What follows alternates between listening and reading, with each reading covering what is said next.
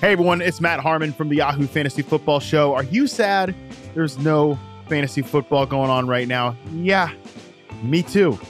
I've got good news for you though. It is fantasy baseball season right now. Join a public league, join an instant draft, or create a league with your buddies before opening day. It's Yahoo Fantasy Baseball time. Sign up for the 2024 fantasy baseball season at yahoo.com slash fantasy baseball or on the Yahoo Fantasy app. Professional welder Shayna Ford used VR training developed by ForgeFX to hone her skills as a welder. The more time that you spend practicing it, that's what separates a good welder from a great welder. VR training can help students like Shayna repeatedly practice specific skills. Virtual reality definitely helps because the more muscle memory that you have, the smoother your weld is.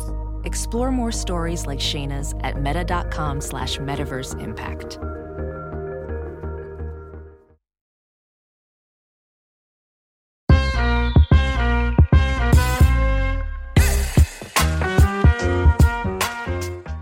Hello and welcome to Baseball Bar-B-Cast, the only baseball podcast in the world that knows the two best words in sports.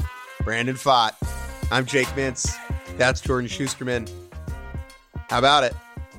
Oh, I just hope this game seven's a little bit better than the one we got last night on this Tuesday edition of the podcast. We will review the womp womp of the century Astros Rangers game seven. Rangers fans don't care. Most fans don't care. They're happy to see the Astros sent home. But that is going to be the second half of our show to kind of put a bow on the Astros season and look ahead because the Phillies and D are still playing baseball, Jake. You are still in Philadelphia and you will be back at Citizens Bank Park tonight to see if the Phillies can keep their season alive. Remember, I picked Phillies in seven, and I'm feeling pretty good about that right now. I actually had a cot sent up to the press box at Citizens Bank just so I Mhm. could be more comfortable there. Oh, that's good. That's good. I, I maybe that's what happened with the D-backs too, because they looked awfully comfortable in Game Six, and we are going to get into that. But yeah, so first half we're going to do NL. I know we've been bouncing back and forth in terms of the order, but I feel like this is the game that is still in our mind as another Game Seven approaches. And so uh, let's review what happened in Game Six. Again, I know I know it wasn't the most exciting game. I guess it was a little bit more uh, close uh, close contest than the one we got afterwards in Texas. But let's uh, let's take it away. You were there, uh, Citizens Bank Park. You you watched the Phillies lose. This was the first non-World Series postseason game that they have lost at home in the last two years. And uh, how did how did it happen? What went wrong here? It was weird. Um, the five o'clock start was actually kind of sweet, kind of warm, kind of hot for a little bit before the sun went down. And I love games like five o'clock starts are great at this time of year because you get a little sunset action, right? You see the night creeping in and the darkness blanketing the crowd. The other thing blanketing the crowd was tension, Jordan, because their Philadelphia Phillies came out flatter than an opened can of LaCroix. The uh, the the too long didn't read here is Merrill Kelly, Arizona pitcher, good. Aaron Nola, Philadelphia pitcher, not that good. And the Diamondbacks won six to one as a result of it. They put up three runs, sorry, five to one. They put up three runs in the top of the second, including back to back blasts from Tommy Pham and Lourdes Gurriel Jr. before Evan Longoria drove in Alek Thomas with an RBI double, and that would be enough. The Phillies actually punched back for one run in the bottom of the second, but that was all they could get. They left runners stranded on first and third after a Trea Turner strikeout. And the Phillies offense, in the biggest game of its season, said, nah, I'm good. Yeah. Not particularly interested. There aren't a whole lot of plot points in this game. It was more, I guess, uh, the next kind of interesting moment was Merrill Kelly being pulled earlier than he would have liked after five innings. He kind of got into it with Diamondback skipper Torey Lovullo in the dugout. We've seen this a million times. If a pitcher gets pulled, he's not happy about it. Duh. Yeah, I would say uh, so. Just to kind of zoom in on why he was probably especially bothered. Obviously, he was pitching quite well. He had allowed just the one run in the second, and in the fifth inning, strikes out Schwarber. Turner flies out, strikes out Harper. So in theory, like I just got through the difficult part like let me keep rolling and at least get another inning against the middle of the Phillies lineup that has obviously been struggling a lot. Uh, but he was at 90 pitches, so I'm not super shocked by it. Like if he was at 78 and they pulled him there, I would I would be shocked and disappointed. At 90, whatever.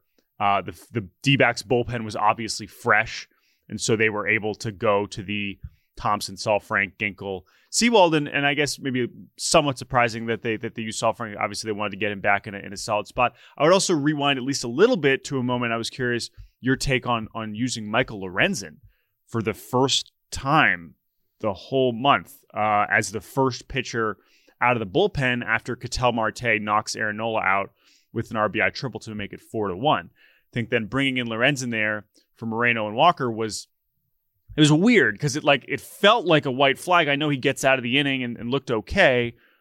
He pitched, I guess, a couple innings, right, and looked pretty good. And when you're doing it, like the, the whole point of that is you're you're you're trusting your guy. I know when, when we see Michael Lorenzen come out, we know how much he sucked and that he hasn't pitched. We're like, oh, that's a white flag.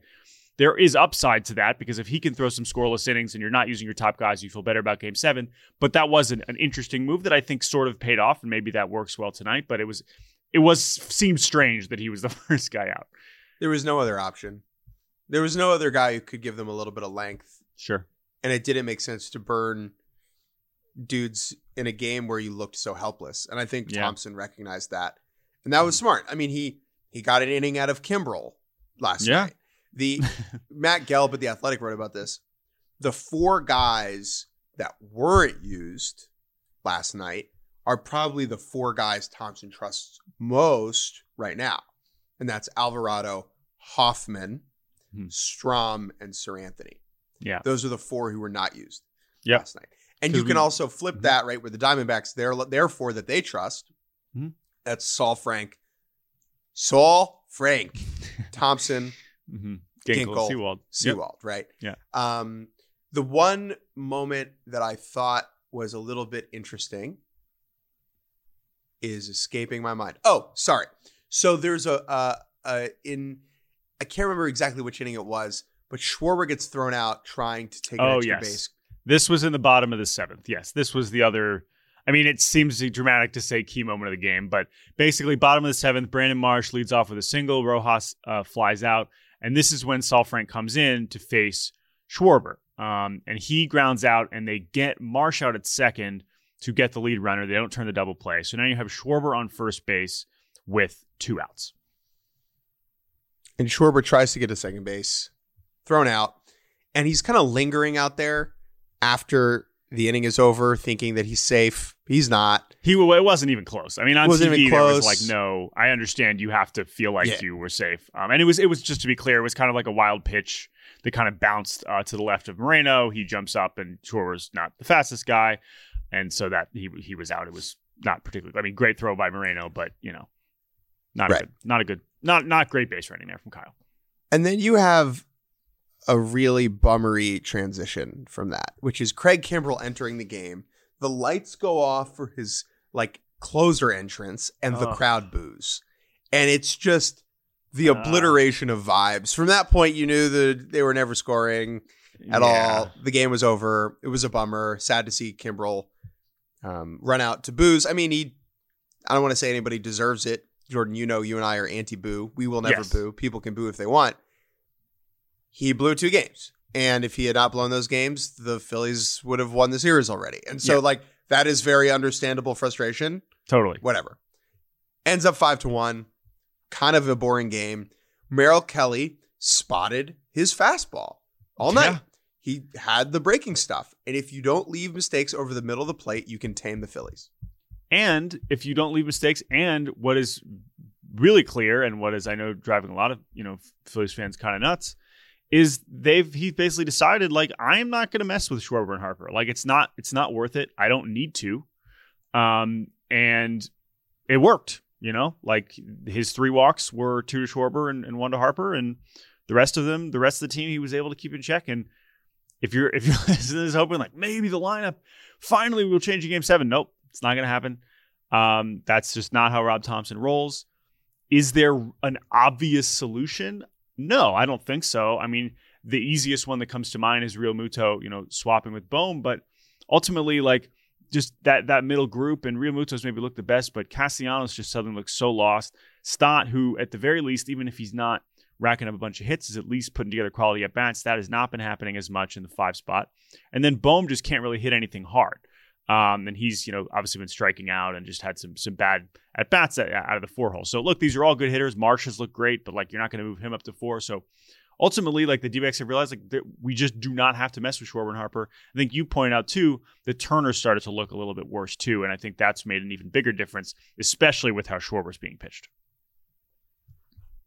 That's it. I really don't have a whole lot else to say about game six. Like, yeah, I mean, it was fine. it was really like the opposite of game five. And credit to Merrill Kelly for for playing the Zack Wheeler role, and for Aaron Nola. Uh, I've said a million times, like if that was his last home start as a Philly, like that's quite disappointing. And it was interesting that in that second matchup, the D backs made adjustments against Nola. The Phillies, I guess Merrill Kelly made the adjustments against the Phillies, right? You know, and that that's really yeah. I think what happened and and and credit to to them for doing that. And I would say too, you know, the point that you just made you know, spinning this forward to game seven, when you think about the bullpen that was used, I, I agree. Yeah, the Phillies did not use you know, the four guys that they liked the most, that the D backs did. You know, the D backs didn't. Sewald, 11 pitches. Ginkel, 13 pitches. Saalfrank, six pitches, right? Thompson, only 15 pitches to get, you know, four outs. Yeah. And that's because the Phillies are having bad at bats right now. Yeah. We're getting a lot of early count swings from yep. them. And that leads to uncompetitive matchups with pitchers where they're able to save their pitches. Mm-hmm. There are a number of Phillies who do look just lost. Like Turner looks awful. Castellanos looks terrible right now. Johan Rojas actually looks solid. He's, he's kind of big- starting to. I mean, he's literally hitting. I mean, I think he has like a 200 OPS in the playoffs, but like he's yeah. at least starting to starting I, to. I mean, he's literally trying to learn how to hit like in the big league postseason. Like that's ridiculous. Right. He has a 283 OPS. He's hitting 095, yeah. four for 24, and yet I agree with you. He's sort of looking a little better. He's looking better. Like he's now on trying not to strike out vibes. Like that's all he's trying to do is not strike uh. out. And then sometimes the ball goes in a good place. Um, I am worried about Turner when he gets swing happy like this and starts chasing outside the zone. That's when he gets into issues. The whole Phillies team, if I were them, I would just not swing. Like just take some first pitches because they're getting behind in counts from chasing. They're yeah. chasing pitches early in the count that's putting them in bad counts. And once you're at a bad count, you're not going to get mistakes. Uh, one other thing for the D backs, and then just we'll get your game seven thoughts here. Corbin Carroll finally scored a run. Um, he had not scored a run in this series. I think he had not scored a run in like six or seven games, which is, I think, the longest streak of his entire season. Now, he still struck out twice, but I mean, it just feels like there's at some point you'll have to start seeing him hitting the ball harder. But fortunately for them, Ketel Marte is a fucking beast. I mean, he's now you know tied the big league record for most uh, games or longest hitting streak to start a postseason career with 15. And he just looks fantastic from both sides of the plate. And that's really what, especially when you talk about late game situations, that's what makes a player like him so valuable because his splits for his career are he's way better from the right side, you know, against lefties. But he's clearly been swinging it extremely well uh, from the left side, well too. And Moreno, of course, I mean, he only has one hit, but he looked good. Walker is the one. Now I know he drew two walks, some better at bats, but the swings have been atrocious for Walker. Now, again, same kind of thing. We've seen a little bit more adjustments from Lovullo from a from a lineup standpoint. I doubt they're going to change anything in this case for Game Seven too, but that was um, a little bit concerning. But hey, when you know Pham Gurriel go back to back, you're not as concerned about that. All right, Game Seven, Jake. Ranger Suarez, Brandon Pfaadt. Now it's not like Ranger wasn't freaking awesome. um, and I was, you know, just looking at some, you know, some Wheeler. Oh, he's got the lowest uh, WHIP in postseason history. Ranger Suarez ranks like seventh. Um, he, I know it's you know fewer innings, but he's been amazing. And obviously the D-backs offense, like they got to feel a little bit better about after that game yesterday. You know, they had ten hits, five runs. It's it's a strong showing if Ranger can keep the ball on the ground, if he can get it to those relievers late, I think that they're in a good position. I mean, the notion that Brandon Pfaadt could even come close to repeating, but he doesn't even have to repeat that, right? I mean, he just has to keep them in it and hope that the the D-backs offense can kind of continue to roll here. Um, but hey, there's also a world where the command isn't quite as good and he just gets blitzed. But we'll see, man. He was so impressive the other day. I can't see him pitching better than that. that makes sense? Like, that, I feel pretty safe saying. Yeah. That's the best you It- can do against the Phillies in the postseason as a rookie, right? Oh yeah, yeah. I mean, again, it was one of the best postseason. And I know he was coming off a good start against the Dodgers, so he's kind of on a roll here. But I think that just like for all we talk about in game, seeing guys for a third time in a game, like I think about this every postseason, guys making second starts in a series, let alone relievers coming in facing a guy at the same time. And that's why when I think about what Logan Webb was able to accomplish in that uh, series against the Dodgers two years ago, when he basically dominated in both to like the same degree, and it's just like, how is this possible? Like this is just absurd. Again, I'm not expecting that kind of showing from Brandon Pfaadt. Um, but if they can, like that'd be great. I mean, honestly, like Merrill Kelly ended up having a better two starts on the whole than Nola. Uh, but this is this is going to be tough. And again, once again, how aggressive are we getting with Arizona's bullpen? Are we Yeah. going to multiply? Are we bringing in anybody else? Are we keeping it to just those four guys? We're gonna we're gonna find out. So again, I I- picked Phillies in seven, so I feel pretty good about you know trusting the Snakes to get it this far. Um, and if the Snakes pull this off, man, holy shit, holy shit. Just incredible. We'll cross that bridge later Yes, if we come to it. Yeah. I have many thoughts. It is incredibly impressive and Mm-hmm. absolutely irrational and unhinged behavior from the Diamondbacks. the amount of but- self confidence here is so impressive. Um, it is all like everything clicking at the right time, Mm-hmm. except for your two best hitters. Corbin Carroll and Christian Walker have both Yeah. been bad. It Yeah, is it's true. a remarkable achievement already. Mhm. Hats off to the whole coaching staff for getting this team to believe in itself. Totally. And the Phillies, yeah, Jordan, it is the first game seven in franchise history. I I know. is a I was- great was the reminder that the Yes. Phillies have more losses than any other sports franchise in the history of the world. biggest losers. They're the biggest losers. Like no one has lost more games. No one has been around longer. In any like no one plays more games than baseball teams in professional sports, right? So they've had like 140 I guess maybe the the Reds have probably played more games, but but they've but, but not haven't lost as much, which is which is funny. Uh, so yes, so that is uh, really exciting. Yeah, there there were a lot of um, there's a good story on MLB.com from Brent McGuire, who I believe is a podcast listener. So thank you, Brent. Uh, just about like you know first game seven ever. There are four other teams that have never played a game seven still, uh, but obviously they have not been around for hundred plus years. The Rockies, the Padres, the Seattle Mariners. Ever heard of them? And the White Sox, who technically played a game seven in one of the best of nine World Series in 1919, but have not since. So that's pretty close. I mean, the White Sox, as far as I'm concerned, is pretty much the same thing there.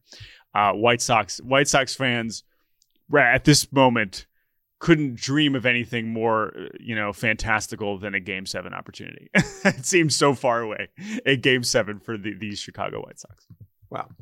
Jordan, do you know the three uh, Phillies to have played in a game seven?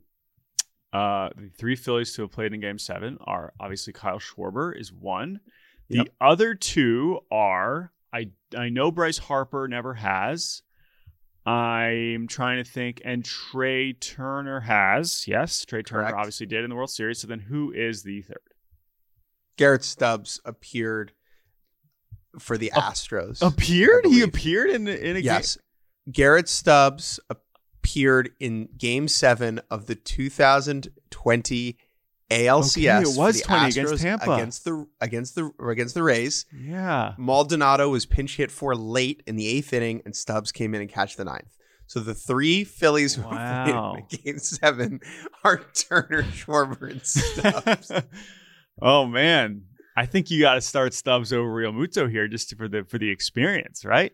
I think That JT would, the- literally explode. That would be a, a Rob Thompson pivot for the ages, uh, and I'm not counting on that whatsoever. Pre-game, Anyway, pre-game presser. He's just like, yeah, you know, he's been here before. We trust our guy. and here's the that's true. He's our guy. Um, last thing on this, I mean, again, you you sort of mentioned it, kind of talking about the atmosphere, and I said it coming into the series, like, sorry, man, pressure's on the Phillies tonight. Like, I know Brandon Pfaadt's a rookie, is going to be pitching at Citizens Bank Park, and it is going to be loud, and they are going to make it the home field advantage. but uh, the pressure is undeniably on the Phillies in a massive way here. Undeniably. The the the worst case scenario, what if worry wart meter last night, every inning as it got a little colder and the game drew on a little more, you could just see people thinking, uh oh. Holy Oh, shit! like it's like it's it was so many different thoughts, not just like oh my god. It was I mean the individual game you were watching itself, and just kind of watching that slip away, and then just everything kind of coming together to realize what it meant about tomorrow, first game seven ever, and all these different things. And oh my god, if we lose the Diamondbacks, oh my goodness, we're supposed to be in the World Series, blah blah blah blah. So all those things. Anyway. Good luck to the Phillies. Good luck to the Diamondbacks. We will talk about that tomorrow, of course. We're going to take a quick break, and when we return, we are going to talk about the American League champion Texas Rangers, who kicked the Astros' ass on their home turf for the fourth time to send them the first World Series since 2011. We'll be right back to talk about the ALCS. Hey everyone, producer Chris here with a quick housekeeping note about our merch. Look, in Australia, we love clothes and almost always wear them. If you're like us and also enjoy dabbling in clothes wearing, then why not consider some official baseball Bar-B-Cast merchandise? Whether it's a jumper you're after, which you would call a sweatshirt, a cap, which we would call an old hair hugger, or a shirt, which we would call a belly wrap, we have it all for you. But that's not all. Do you also like to drink water or caffeinated beverages? Well, that's great because we have mugs and bottles to help you quench your thirst too. To buy any of this merch, go to podswag.com slash baseball. The link is in the description of the podcast. And don't leave yourself clothesless this postseason. And welcome back to Baseball Bar-B-Cast. It is now time to talk about what Jake dubbed the lovely championship series. A lovely championship series, more like a lackluster championship series, not on the hmm. whole, but as far as the conclusion goes, as I tweeted, this game achieved epic levels of womp womp. This series did deliver the drama, all of the hype about this Texas showdown, these division rivals, these two teams that really didn't like each other as we knew coming into it, and as was made very clear over the course of the series. Ultimately, the Astros' home field disadvantage won out in the end, and the Rangers' relentless offense was too much for them to overcome. Astros are going home. They will not be back in the World Series. We will not have a repeat World Series champion once again. I believe we are now up to 22, or I guess 23 years, however you want to count it, which I saw is the longest streak in North American sports for any league to not have a repeat champion. Which I love that. I'm like proud of that as a baseball fan. That I, I would say that the moment as like a neutral fan, obviously I wouldn't feel this if the Mariners won the World Series in some crazy world, but as a neutral fan and observer of the league, the moment that the team that won last year loses is a great moment in any season for me because I Totally know. I am about to see something new, something different, new people raising the trophy. And while I am sad for like Jose Abreu, uh, on the whole, I know most people are excited about the Astros being eliminated, but we're gonna let's move the Astros to the side. Let's talk about this game. We'll say goodbye to the Astros after we recap this game, even though, of course, it was not the most competitive contest. Christian Javier, Max Scherzer, who would go deeper into this game before the managers, the veteran managers, started pressing the bullpen buttons. And the answer was one out for Christian Javier. He allowed uh, just right off the rip. I guess he got Marcus Semien to ground out. That that started the game. So it was like, okay, great. I love discourse about starting pitchers going deep, and it's like, how long will they let him go? And then when the starting pitcher just throws up a freaking stinker, Yeah. and it's like, one out. We have to get Yeah. him now. Uh, Semien grounds out, and then Corey Seager absolutely mollywomps a baseball. 113 off the bat, hardest hit ball of his postseason career. And that's saying something because Corey Seager's done a few things in the postseason. And then it just unravels immediately. Evan Carter walks. He steals Adolis Garcia. First of five RBIs on the evening. He steals. Mitch Garver singles. Heim singles. And now it's 3 nothing going to the bottom of the first. But Max Scherzer, what the hell are we going to get from him? And when Jose Altuve doubles to lead off the game on the first pitch, you're like, here we go. This game's going to be 20 to 21 win by two. We're in for a long one. We're in for a total shootout, which is kind of a fitting way for this series to end. But instead, he settles in to some degree. Abreu gets an RBI single, but when Brantley grounds into that double play, Has I Max was like, Scherzer oh ever boy. Yeah. Has he ever settled in to anything? Is does he? Se- I don't know if he's a settler. That's a great, great point because even as he's settling in, if you looked at him, he sure does not look settled um, He like settles in to the couch. You know, like oh, I'm gonna settle in and watch some. But He's even like on the couch, like ah, yeah, ugh." he's, he's, you know, if you think us, you know, our ADHD has us, you know, bobbing our knee up and down, you can only imagine Max Scherzer's like uh, trying to settle down. Uh, top of the second, here comes Hunter Brown. And I don't think I acknowledge Hunter Brown as enough of an X factor coming into this game because we wondered, oh, would they bring in Verlander in relief? But Hunter Brown and JP France, who we're going to get to in a second, were really the length options who had looked. Hunter Brown looked really good. He looked good early early in the series. He's pitched pretty well against Texas this season, I believe. So he comes in at the top of the second. At this point, it's three, three to one Rangers, and he allows a secret double, but no runs. Bottom of the second, Scherzer keeps going. He walks McCormick, but he strikes out Pena and Maldonado. Okay, so it's three to one. Adolis Garcia, top of the third. Holy crap. A opposite field home run that is is so impressive, sneaks in inside the pole. What a tribute to Howie Kendrick, except he hit it even farther. I mean, perfect pitch. The reason I mentioned Howie Kendrick, you look at the uh, the pitch location. I know this was a fastball, not a cutter. But I mean, Hunter Brown did exactly what he needed to do. Yeah. I mean, he was away, away, away, and Adolis Garcia said, "I don't, I don't care. I'm the hottest hitter on the face of the earth. You cannot stop me." He goes uh, out to right field, but then you know gets the next three hitters, and it's like, okay, well, Hunter Brown can presumably like he looks good. Like Garcia is a freak. It's it's three, it's four to one. Like he can presumably give you some more innings. Alex Bregman homers in the bottom of the third. Now it's four to two. Yordan Alvarez hits the most preposterous triple I have ever seen. I mean, this was just such a laughable piece of hitting. I mean, he fouls off, I think, five pitches and then reaches out on a curveball that is so far outside the zone and just lifts it off the Crawford boxes for a triple. Credit to him for even getting the third on that ball. I mean, he's just uh, Jordan. I, I I will miss Jordan dearly uh, for the rest of this postseason. There are highlights. You could just watch them. That's true. I will probably keep doing that. But then, Jake, here's something we totally whiffed on on our preview yesterday. It's Jordan Montgomery. Fucking duh. If Justin Verlander was going to be willing to come in, of course Jordan Montgomery was going to be willing to come in. He comes in, Duh. he gets Michael Brantley, and and and you just kind of know it's like, oh, well, this is bad news for the Astros because Jordan Montgomery, you say Scherzer, you know, settles in. Jordan Montgomery is a settler. That's a man This who man- cruises through the middle innings. This man will settle in any situation. I don't know the last time he came out of the bullpen, uh, but he looked awfully comfortable. I'm such a sucker, dude. If if I was a GM, I'd be like, what blank check? Jordan Montgomery blank check. Oh, I'm g- hey, I'm glad you mentioned that. Uh, I got a text from uh, our good friend and podcast listener Kennedi Landry, who will now be covering uh, the World Series. She was like, "Oh, I listened to you say talk about oh how much you'd pay Montgomery and how Jordan was like, oh yeah, whoever's agent, he's Boras." I've never thought about Jordan Montgomery as a Boras guy at any point. is the least Boras energy, and yet he will. Thank goodness, Scott Boras will be making some more money this winter. I was I was Oh. starting to get worried. I was starting to get I worried. was worried about the coffers. Anyway, top of the fourth, here comes JP France. Now, uh, we're going to fly through the rest of the game after this point, but I, if, if we're going to hyper criticize, because it's game seven and every bullpen uh, decision and, and pitcher decision ma- makes makes a difference here. So again, it's four to two. JP France is coming in for Josh Jung, who's batting eighth. Okay, Josh Jung singles, Taveras strikes out, Marcus Semien walks.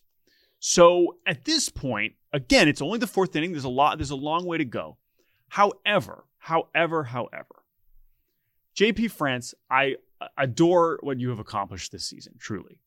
But he was pretty far down the leverage chart here. And in a two run game, I have to imagine there has to be some more urgency than letting him continue to stay in this game after he had faced the requisite three batters. Now it's like, okay, well, who are they going to go to, right? What, what, what are your options here? They only have so many other relievers. But like, honestly, like, I, I just, something else, or leave Brown in or something else to let him face Seager, to let him face Carter, to let him face Garcia. They just, just kind of watched him let it become 8 2, and now it just doesn't feel competitive at all. And it's like, really? Like, JP France is the one that you're going to kind of go home with? And I, I I guess so. And it sucks because like I, Yeah. it's weird for JP France to be in that spot, and I know it's the fourth inning, and you feel like you have a lot of outs to cover, and maybe that the Rangers were going to score 11 runs regardless. It just felt weird. It it just felt unfortunate. Very Vichy France, not as much free France. Damn, well said. That's that's exactly the the Yeah, the, the comp people were expecting. That's what Dusty Baker was saying after the game. I, yeah, it's a weird choice. Like they have, it- it's you know what it is. It's similar to the Lorenzen in that on the Mm. NL side, where it's like you're hoping the guy gives you some Except your length, but- season is on the line. except your season is on the line, and that's why it's super weird. Like, Yeah. like that could have been Verlander. Yeah, Right? right, right. Or I don't know. Or like I, again, like I know he got hit around a little bit, but like, how did we end up with Urquidy at in the eighth? Like I, I don't know. It's just it's just a strange choice, and it's hard. Like the, these are the sequences of the pitchers here are difficult, and clearly the Rangers had a, had a more clear plan, which was Scherzer for a little bit, and then Montgomery's going to ride, and because we clearly he was very capable of doing that, like that's a much safer option. But I don't know. It was just it was just a kind of a disappointing way for that to come because it becomes eight to two, and at that point, with Montgomery still on the mound, whether he's going to go another inning or three or four, like you, and and with the way that a lot of the Astros lineup was starting to look, especially at the bottom, it was just like, damn, all right, well that's that's probably it. You know, we don't get runs for the next three half innings, and then you know Brian Abreu comes in again. His suspension upheld but postponed till the regular season, so we get to use him. He hits Mitch Garver with a pitch. He gives up a home run to Nathaniel Lowe, who is now suddenly wearing his turtleneck again It's back. for some reason. We love it. Homered without it in game five, homers with it in game seven. We love that for Nathaniel. And now it's 10 2, and we're we're kind of at GG. Uh, you know, Spores comes in, he looks great, or Keedy comes in. It's just just a real slog of a game. Yordan still manages to tack on another RBI later against the Aroldis Chapman for good measure. And then in the top of the eighth, Adolis Garcia with the exclamation point of all exclamation points. Mm. Another home run. This one, a beautiful Crawford boxes shot. Just a delicious sky high 44 degree launch angle, 340 feet. Of course, this would only be a home run in Houston and in Boston. My goodness. Garcia made contact with the ball and he said, Can you take me higher? And the answer was, Not much higher with a 44 degree launch angle. the roof almost got in the way. Adolis Garcia, let us pause here to talk about Adolis Garcia. I mean, whatever. Wow. The rest of the game, Chas McCormick gets hit by an 104 mile an hour pitch from Aroldis Chapman. That was a tough look. Was that intentional? I actually am, I believe it is more likely that was intentional than Bryan Abreu. There's your hot take. There you go, Whoa. Astros fans. If that makes you feel good for the offseason, you're welcome. Um, anyway, uh, also, the, but god damn, that's got to hurt. I mean, Chapman hadn't thrown 104 in like years, and suddenly he throws it to hit Chas McCormick on the ass. Not not fun. Uh, top of the ninth, Stanek, whatever, and then and then okay. So bottom nine, it's 11 to three, and for some reason Jose Leclerc needs to pitch again. this is his 10th appearance in the postseason. He is barreling towards the all-time record, which is 14. And again, he's he's pitched in every game but one, right? Or I think every game but one, or but two. Anyway, Jose Altuve, Mm. One for the road, or I guess one for the home crowd, or at least those Astros First fans pitch. that were still there. First pitch gone. Uh, to at least get one homer closer to Manny Ramirez. You, they cut to Leclerc and he's like laughing. I'd be laughing too. Um, he walked Bregman, and at this point, it's like I'm not worried about the game, but like, why are we making this guy throw more pitches? then he strikes out Yordan. And It's like, all right, whatever. Uh, Kyle Tucker eventually grounds out a, a fittingly depressing person to end this series. Nothing against Yeah. Kyle Tucker. Seems like a nice gent. No, no beef with him at all. The guy was just disastrously bad in this series. And and you know earlier the the Lowe homer barely goes over his glove. He probably never wants to try and rob a home run ever again at that fence, but he's going to have to. And he was just he was awful. He was a really bad hitter in this series and that made that made a big difference. It really did, unfortunately. Uh, he's a great hitter. He's he's a great player, one of the best players in baseball, but my goodness, he did not show up in this series and he, he his vibes I mean, not that he's the most emotive player in general, but he was just not having a good time at any point. Yeah. It's also not why they gave up 11 runs in a game seven. Not at all. Not at all. Of course, it's not his fault. You can't win No. if you give up No. 11 runs no, you cannot. in a game can't. seven. And this goes back to Javier, and there's no way they could have known. I said this a couple times this postseason and looked like an idiot every time. Whereas, like, look, I understand Javier's fastball is magic, and Mhm. you know when it's riding up in the for it. zone, like they were ready for the heater. The Rangers were on it, and he got one out. Well, and that's the that's the wild thing though is you look at those pitches like he wasn't missing location. Like they were just ready for it. Like he was the fastball was up. He wasn't in the middle of the zone. But again, like as I just mentioned earlier, they just saw it. You know, they've seen it a bunch of times this year now. And at some point, the hitters are just that good. And that was that was ultimately the difference. Um, but yeah, uh, okay. Let's should we talk about Adolis uh, quickly, or, or and then we can say goodbye to the Astros, and then big picture Rangers before we say goodbye on the podcast. Works for me. Okay, Adolis Garcia. Wow. Um, this stat uh, blew my mind. Ready for this? Uh, ready for this for Mister Mister Adolis? Of course, your ALCS MVP. What a surprise!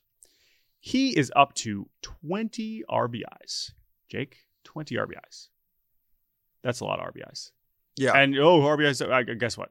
Especially in the playoffs. I hell damn right I care about RBIs. you kidding me? That's, that probably means you're helping your team win, and, and when every run is really important. Get him over, get him only, in. Only one less than David Freese's record of 21 in 2011. Currently tied with Corey Seager in 2020. However, Freeze and Seager did it in 20 games. Garcia has played 12, and he has 20 RBIs. that is so ridiculous. And for him to put on this show in these last couple games, for Martin Maldonado to say the only thing he did was wake up the Houston Astros, and for Adolis Garcia to say, night, night, let me tuck you in, kiss you on the forehead, and walk around the bases and laugh at your fans was so cool, so badass.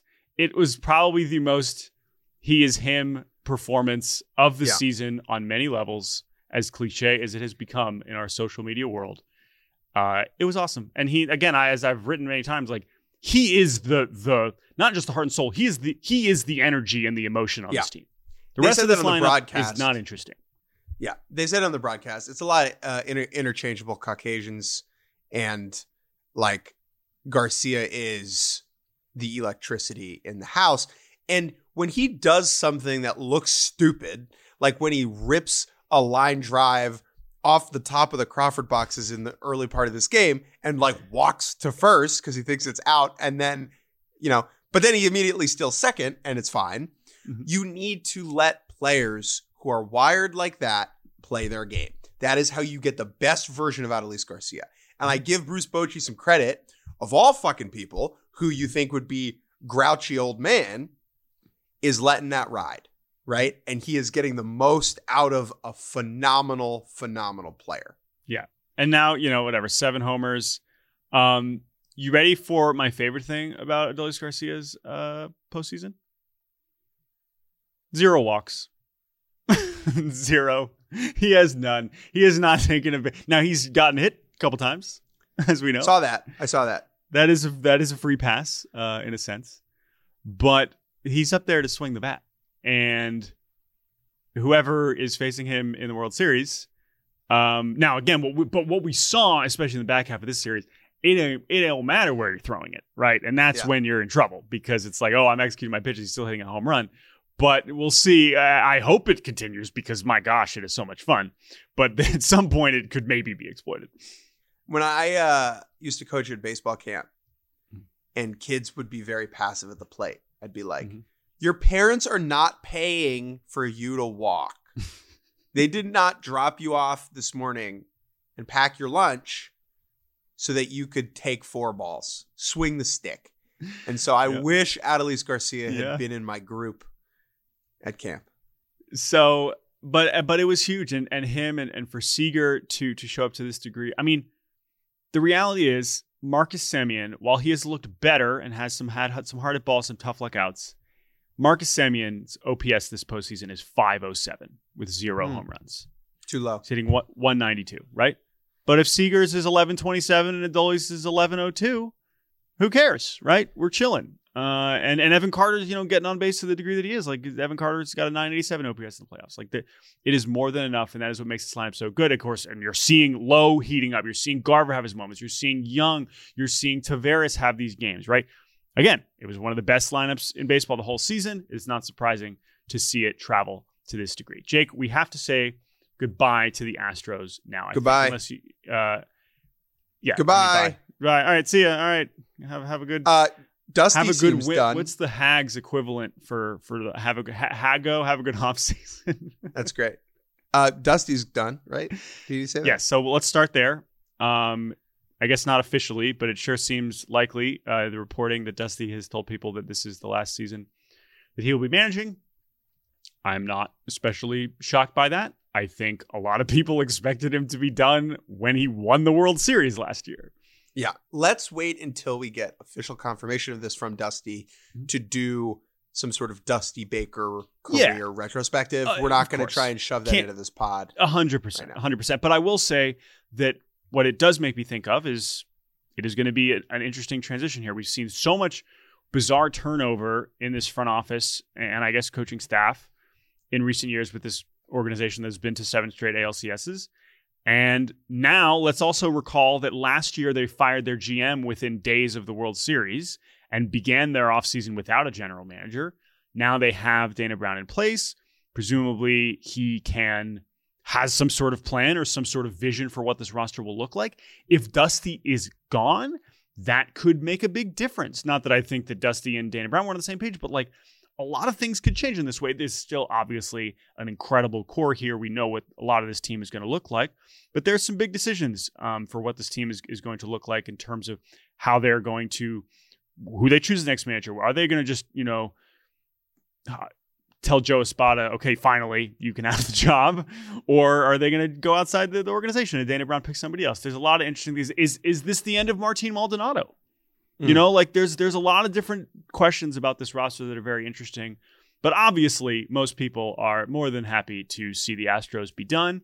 Um, and that's uh, understandable. And it doesn't take anything away from what they've accomplished this season. Uh, but you had something weird going on at home. And it wasn't cheating this time, it was getting your ass whooped. And to lose four home games in a playoff series, to become only the second team ever to do that, joining yourself in 2019. is is a tough look and i still do not understand the home field disadvantage thing this was not a thing that had been an issue for them in the past Right. at all and so i don't know what is going on there whatever excuse you want to make but ultimately enough of their guys just didn't show up the pitching was just not as deep as we expected and uh, it was a hell of a team but the rangers absolutely beat them handily and they deserve it and the astros have some big decisions to make this winter Kudos to the Rangers. Big congrats. Pop a bottle. Put on the creed in their honor. Oh, yeah. We'll talk a little bit more about them on the World Series preview. Yep. But it is an incredible accomplishment and it is a great reminder. Even as the Mets and the Padres and the Yankees burn and burn and burn oodles of money for seemingly no reason, spending in free agency, if you do it right, makes you a good baseball team. the Phillies are one work. win away from proving that again yeah and the Rangers just did it. Now you have to supplement it with talent, and the mm-hmm. Rangers did that. The Padres did not, right? Yep. However, it's just a really good reminder that you gotta spend, and that spending helps and spending works. spending helps. Spending can work. Um, a lot about Seager and Semien. They're not here without Native Native. It's a free agent, right? But it's also the aggressive nature with which they've kind of acted since Chris Young became the GM overall, right? It's not just the, the free agency and the spending, it's the trades. It's the some trades that are going to end up looking bad in the long run. Right. But guess what? If they raise the trophy in a couple weeks, who gives a shit? Right? This is a team that's never won a World Series. So they have been so aggressive, not just in free agency, in every facet to add, add, add talent. And they've developed enough within, with guys like Young, with guys like Carter, that it is enough. And so while some of those trades and signings have already and will continue to look reckless in some regards, it does not fucking matter if they win the World Series. And what they've accomplished already is exactly why that aggression deserves to be rewarded. And it is great to see that be rewarded because we need more examples like these so that more owners look at them and be like, hey, that looks fun. I should try that. I should try doing everything in my power to help this baseball team win. Speaking of that, I'm gonna go head over to the yard and see my my main man John Middleton, everyone's favorite owner. We should do a whole episode on John Middleton this offseason. Mhm. I'm fascinated by him, the Phillies owner. Uh, game seven tonight, Phillies Diamondbacks. Oh, we'll be potting in the morning. Don't you worry. Yep. Uh, that's We'll be- it. Goodbye. yeah, we'll be Do we'll be back. at the We'll be now. back, of course, on Wednesday. Uh, thank you all for listening. Thank you to Chris Tyler for producing. You can email us at baseballbarbacast at gmail.com. We appreciate those emails and all the ratings and reviews uh, wherever you get your podcast. Thank you all so much. This has been fun podcasting during this postseason, and we will keep it rolling. Another game seven tonight uh, for everybody's sake. Um, although I guess if you're a Phillies fan, you would just like an easy 10 nothing victory like and earlier in the series. Uh, we will see what happens in game seven. But uh, enjoy enjoy another game seven, and we will be back on Wednesday. Goodbye, and good luck to Brandon Pfaadt and Ranger Suarez. You're pitching in a game seven. Bye.